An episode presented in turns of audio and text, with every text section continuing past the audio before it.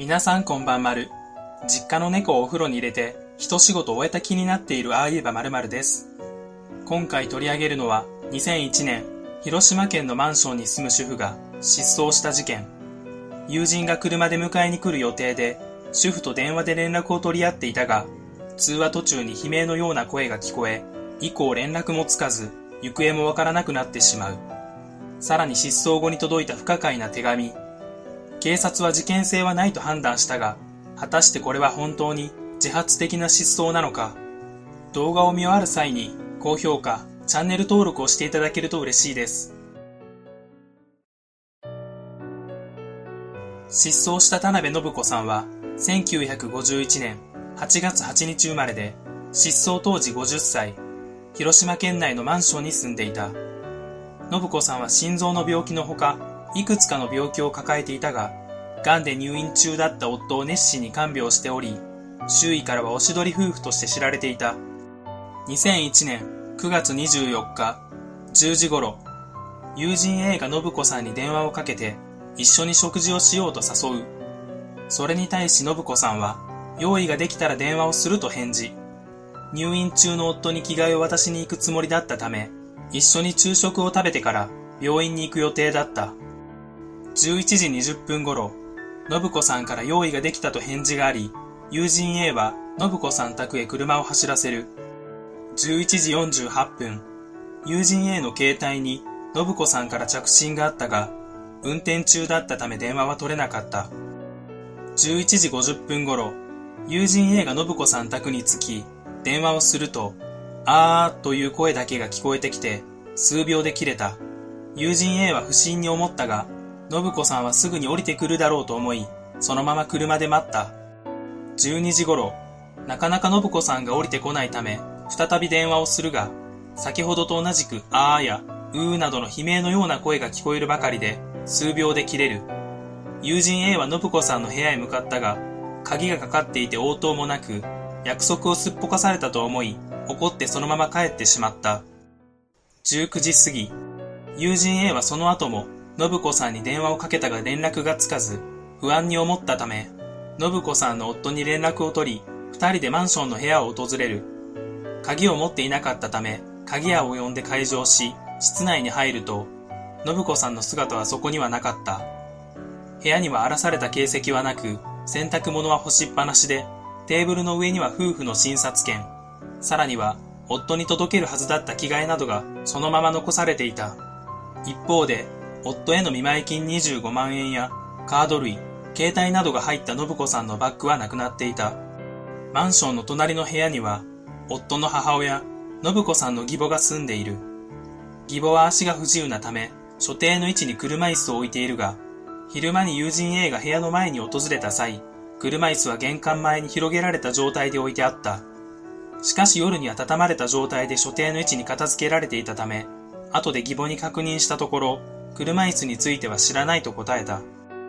22時頃、手分けして探すも、信子さんの行方がわからなかったため、警察に通報。9月29日、差出人不明の手紙が自宅に届く。消印は9月26日で、福山郵便局のもの。内容はワープロやパソコンで打たれたであろう文字で、私もやっと妻子と別れ、晴れて信子と一緒になることができました。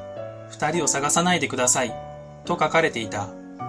内容を見ると不倫相手と失踪したと受け取れるが、友人たちは誰も不倫相手の存在は知らなかった。夫婦仲は、周りには推し量れないものはあったかもしれないが、少なくとも海外しく夫を看病し、友人と会う約束をしていたにもかかわらず、それをすっぽかしてまで、不倫相手と失踪することがあり得るのだろうか。マンションにはエレベーターに防犯カメラがあり、調べたところ、失踪した時間帯に信子さんはエレベーターに乗っていなかった。心臓に病気がある信子さんは階段を使うことはないため、自発的な失踪ならば姿が映っている可能性が高い。信子さんは夫方の親戚男性から義父母の遺産相続に関して脅迫を受けていたという情報がある。その親戚男性は信子さんの部屋に押しかけてきて、殺すぞ、などと怒鳴ったこともあった。信子さんの友人がその場に偶然居合わせており、その時のことを証言していた。そのため信子さんの兄とその友人たちが一つの可能性として、信子さんは夫方の親戚とのトラブルに巻き込まれたのではないかと推理していた。以上が事件概要になります。次の考察パートでは、この事件に関する謎を考察し、その日何があったかを追求していきます。まず違和感を覚えるんは、友人 A と信子さんとの電話。出かける約束してて、用意ができたとも言ってる相手が、次に電話したら言葉にならへんようなあーとかうーとか、そういう声を発してる時にどう考えるか。信子さんの病気のこと合わせて考えたら、何かあったんではって心配になると思うんですけどね。いい年した大人やし、これをいたずらって思わんでしょ、普通。部屋の前まで行って鍵が閉まってて、応答がなければ、中で倒れてるんちゃうかって思いそうなんですけど、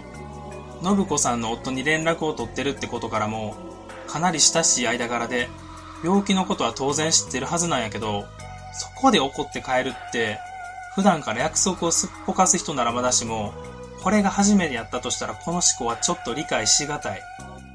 かといって友人 A が犯人かっつうとそうでもなさそう。車に電話がかかってきたって証言してるんで、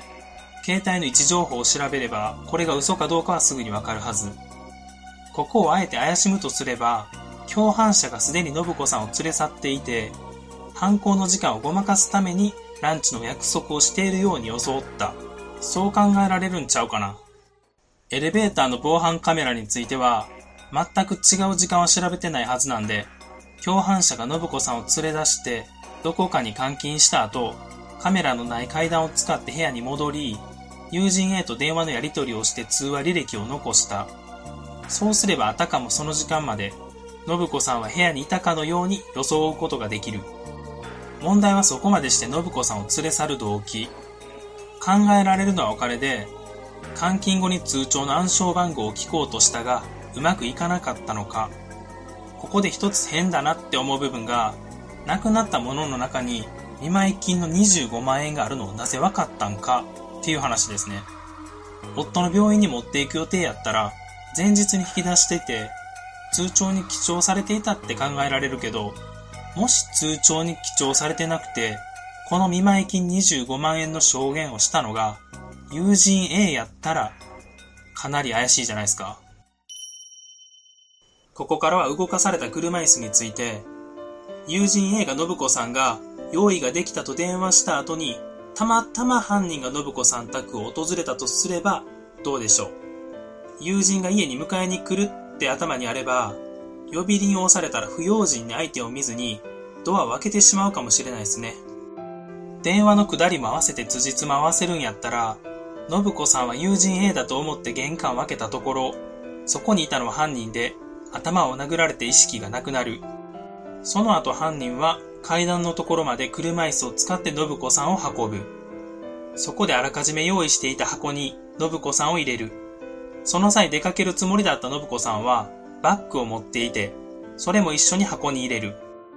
箱に信子さんを入れる理由は、人に見られても怪しまれないためで、それを抱えて階段を降りたっていうことは、おそらく犯人は二人以上。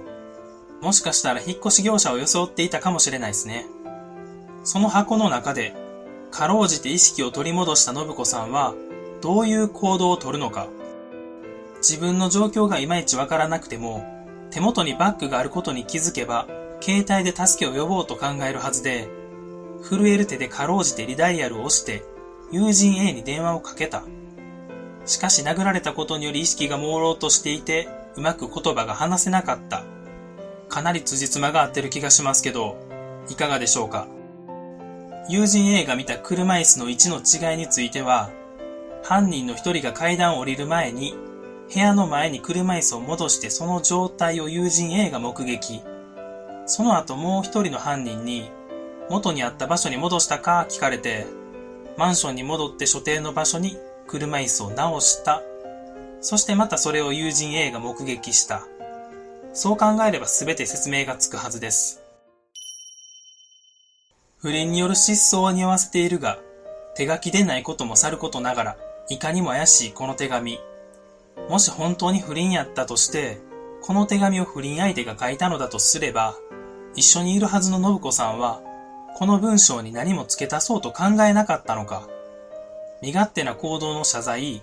これまで一緒に過ごしたことに対しての感謝の気持ち、そういうものを文章に入れたいって考えるんちゃうかな。それとも不倫相手がこっそり書いて勝手に送ったんか。それにしても不倫による失踪やったら、友人と約束をしていたタイミングでいなくなる理由はないんで、この手紙は犯人による偽装と考えてもいいんじゃないでしょうか。信子さん夫婦には子供がいないため、信子さんがいなくなれば、両親の遺産を受け継いだ夫は、お金を親戚に残そうと考えるっていう理由らしいですけど、ほんまにそんな風に考えるかいな。夫方の親戚が遺産について信子さんを脅していたのがもしほんまやとすれば、夫もそれを知ってる可能性は高くて、信子さんがいなくなったとしてもそんなことをした親戚にお金を残そうとするか。もし自分がこの夫やったら、死ぬ前に土地を買ってそこに捨てられた猫を集めて、猫の楽園を作りたいですね。少なくとも妻を脅した人間には一銭も残さないと思います。信子さんだけでなく、行方不明者ってどこに行ったんすかね人一人を消すのってそう簡単じゃないと思うんすけど、皆さんも気をつけて消えちゃわないでくださいね。この動画は以上になります。ぜひ高評価の方よろしくお願いします。最後までご覧くださりありがとうございました。